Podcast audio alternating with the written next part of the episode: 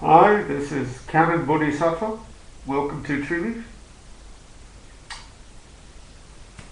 Actually, as you might guess, this is Jundo showing his Kannon Bodhisattva face. I am in here. We all have a Kannon Bodhisattva face. Sometimes we show it, sometimes we don't see it. But it's a vital part of this practice to show our Kannon Bodhisattva face and heart and our Kannon Bodhisattva hands. You know, the most famous statues of Kannon are sometimes seen with a thousand arms and hands to reach out to help all the sentient beings. Well, who do you think those hands belong to? My hands, your hands.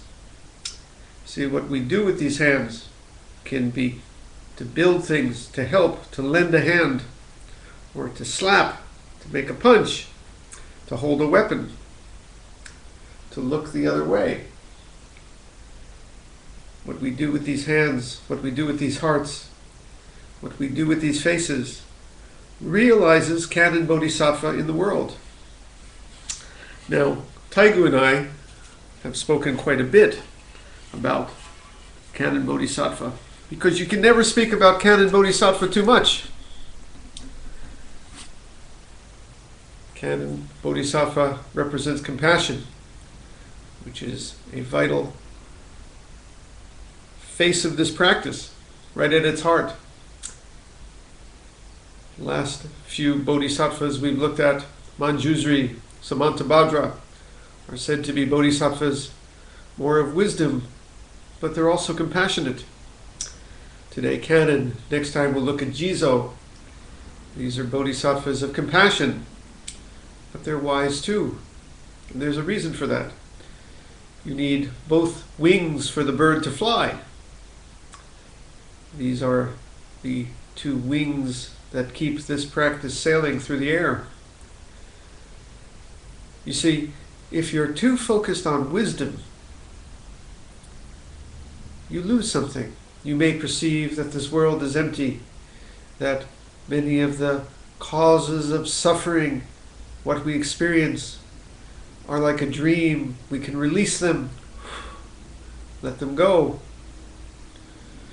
But if you just take that wisdom and sit there and are not compassionate towards other people in this world and the whole world itself, what good is it? And something is missing. It's a little bit like having a great secret that you don't share, a great painting that you don't show anyone, a great uh, beautiful basket of fruit that you don't let anyone taste but yourself.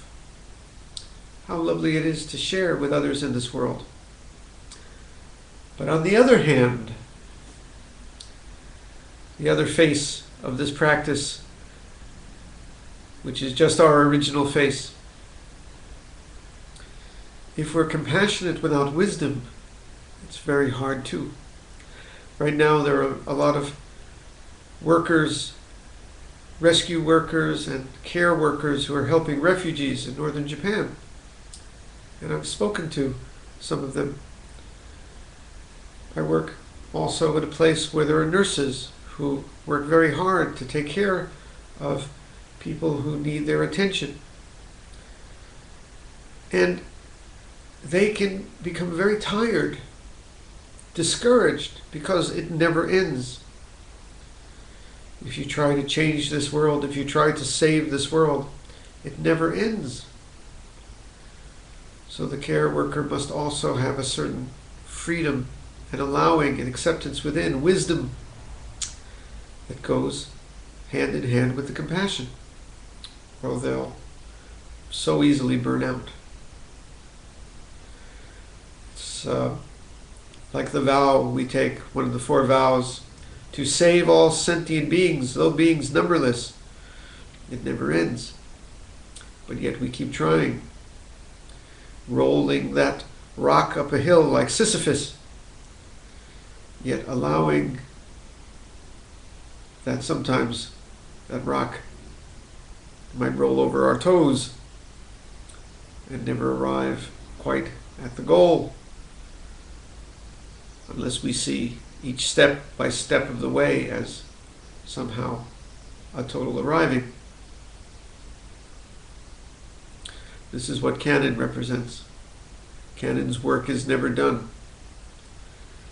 Kannon is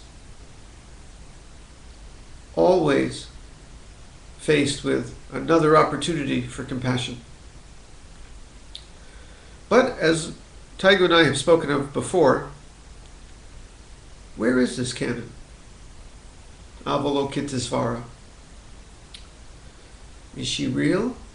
Or just a story that someone made up? Oh, she's real. She's real every time one of us does a work of compassion in this world.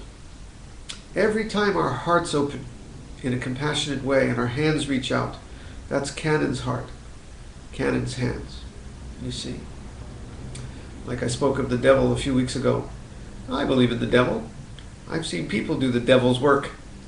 People are devils and make great pain and suffering for themselves and others in this world. Well, Kannon is the mirror reflection of that. She brings love into this world, caring, cooperation, peace, when we do. So, though this may just be a, a Kannon mask that I put on, Kannon, you see, is quite real. Shall we sit with that?